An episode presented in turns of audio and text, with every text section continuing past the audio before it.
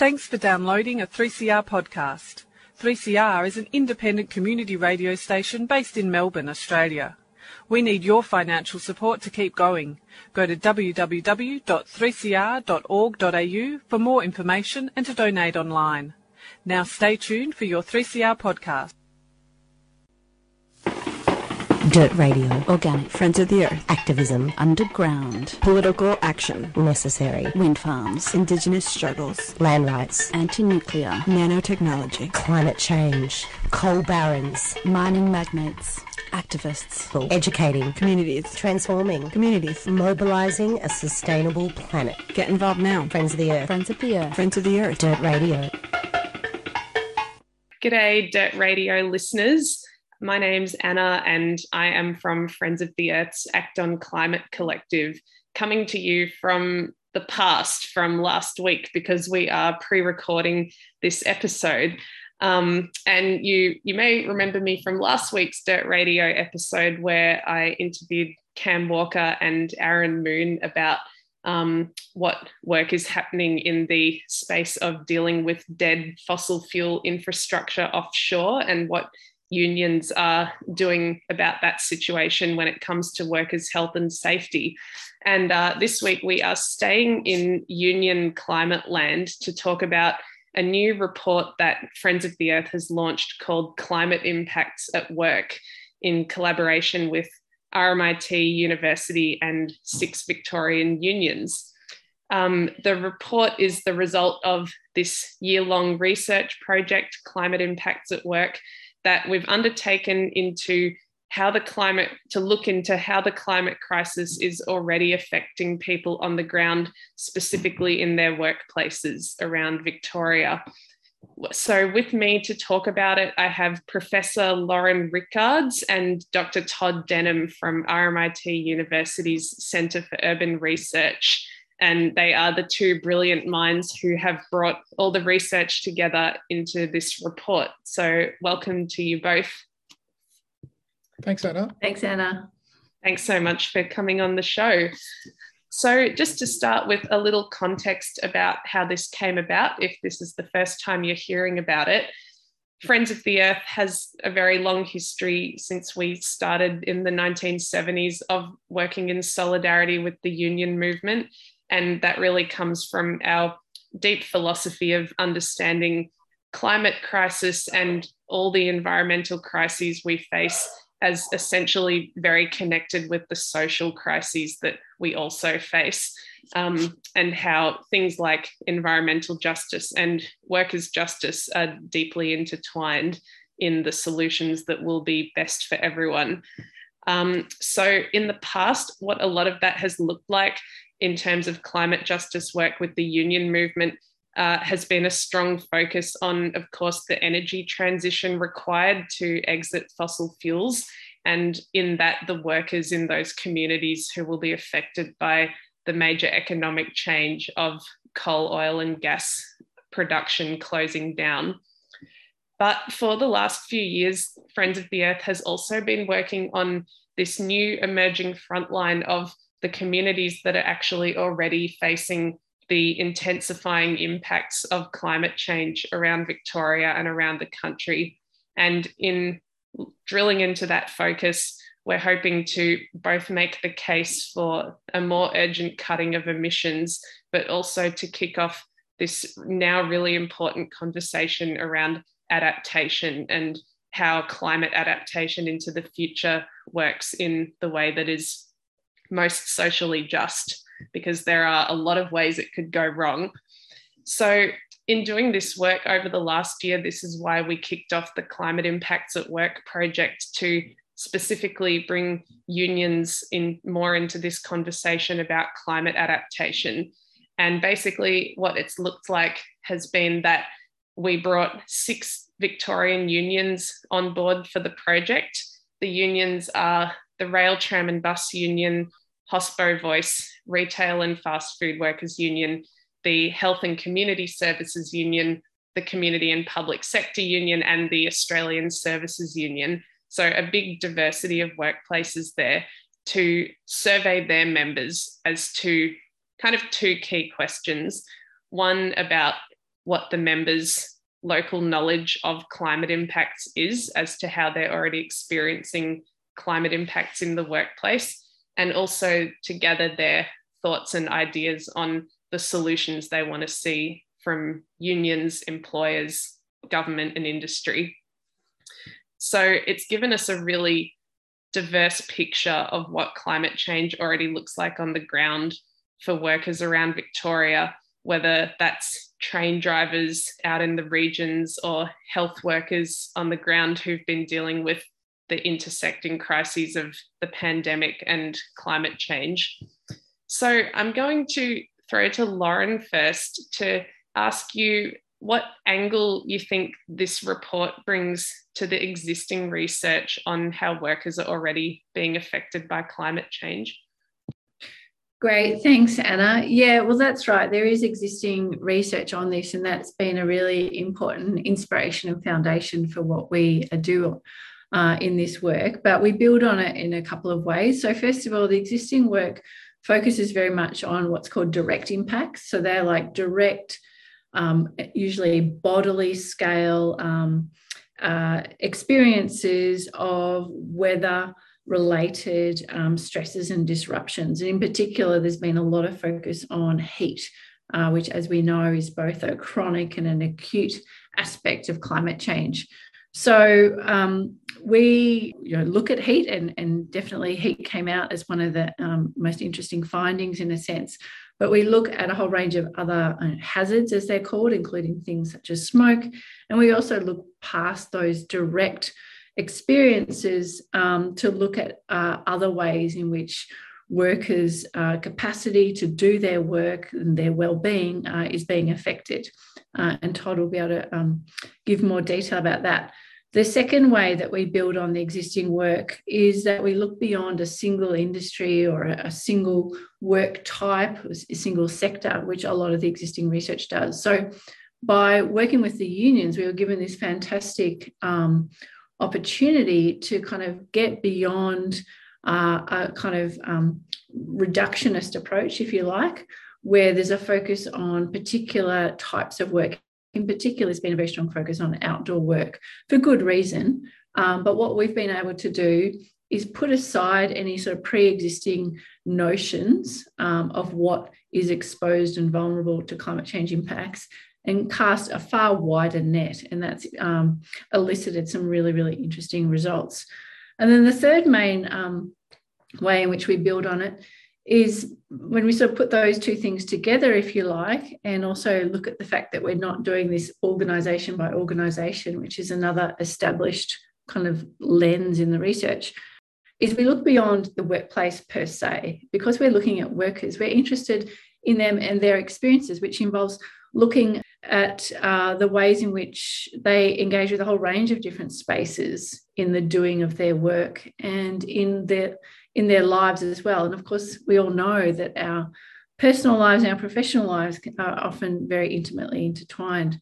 And so, what that means is again, we bring into view a whole lot of neglected ways in which climate change impact is interfacing uh, with our existing work. And what that means is that you know the, the upshot is that the work is far more threatened by climate change uh, than has previously been recognised. And that includes, I want to say at the outset here, that includes the very hard work of decarbonisation, the very hard work of mitigation. So, in a sense, um, by focusing on this question of work, you know, we are really trying to, I guess, contribute to ways in which we can build the capability to do the hard work um, of addressing climate change and reducing greenhouse gas emissions.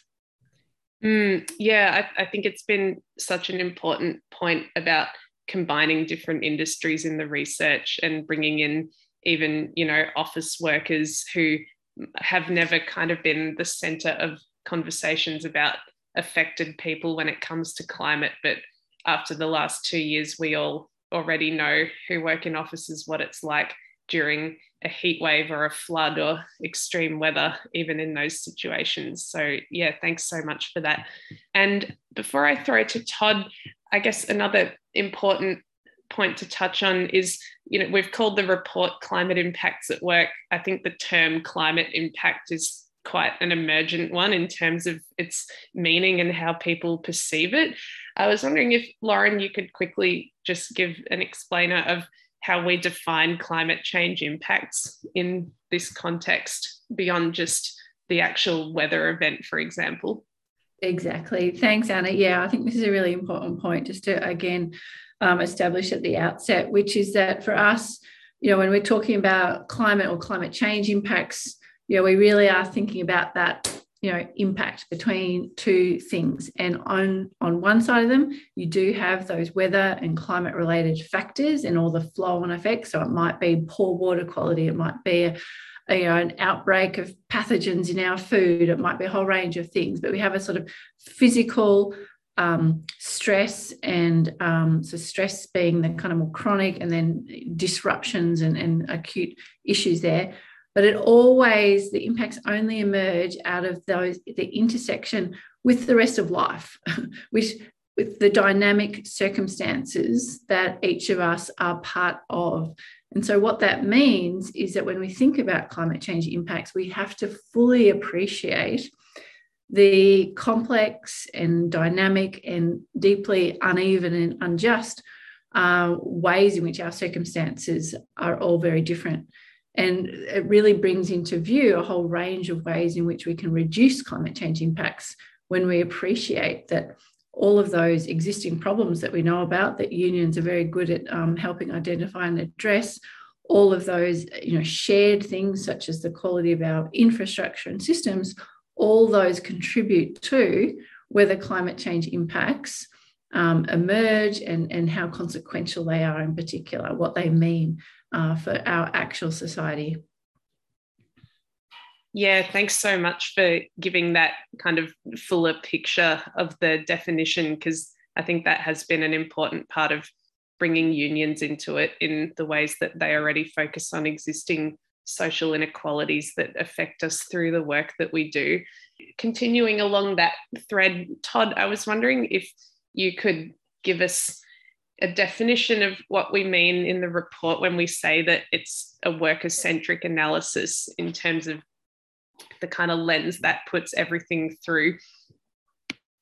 Well, by, by looking at workers, it means it brings into view a whole range of different effects, not just on the workplace it includes how people get to work, how people's experiences at work and of climate impact not only themselves but their households and communities and friends and family, and that that these people are part of not only their their direct workplace but what happens feeds into, I guess, broader organisational impact. So there's a it, it raises questions for business and employers and organisations. By thinking about workers, it, it brings into light questions about what work means for the family and the household and the people that they're associated with, but also their neighborhoods and communities and regions.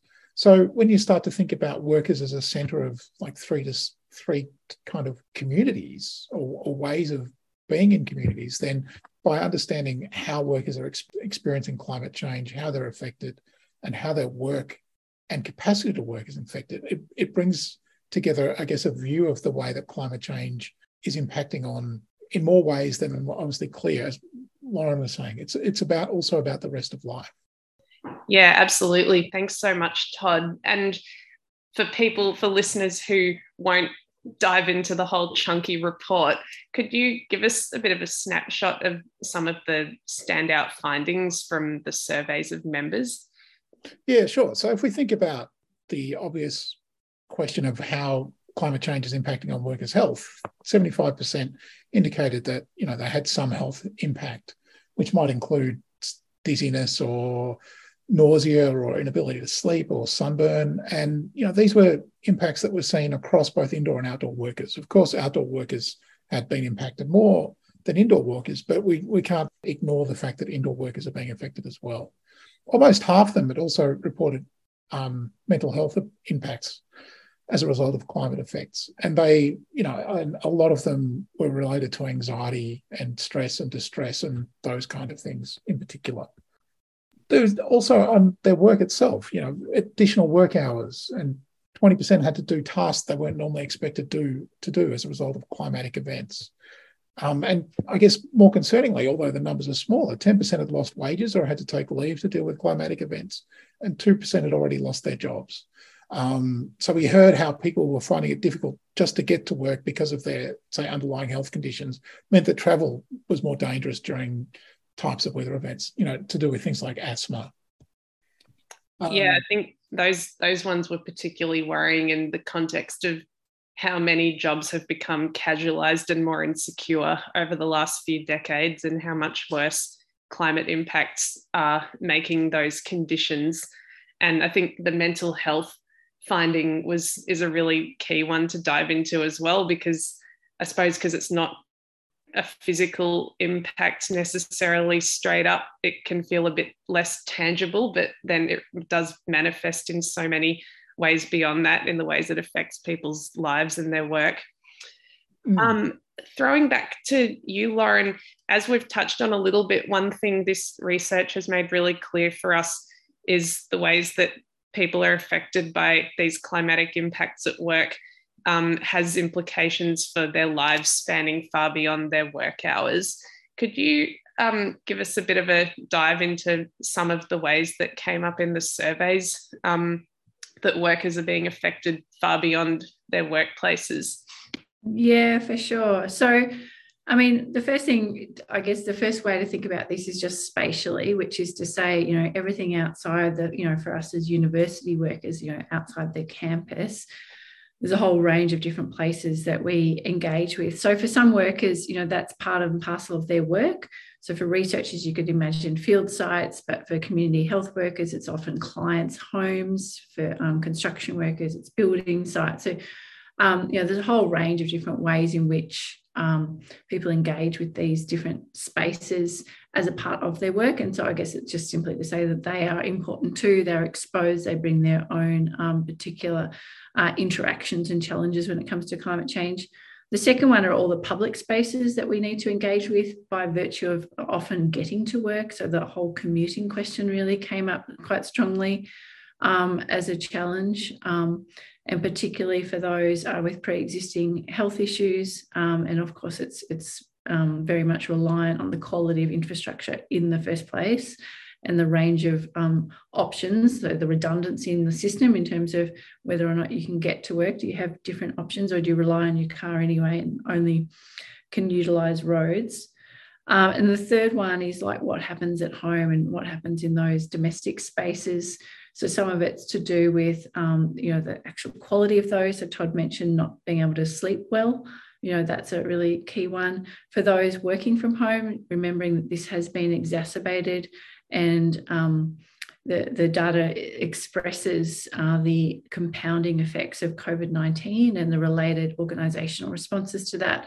So, working from home in homes that are poorly cooled, um, you know, for a range of different reasons, um, you know, that becomes a, you know, a real, really important kind of work issue in terms of people's capacity to function physically, function um, mentally and, and to be able to, to do a whole range of work.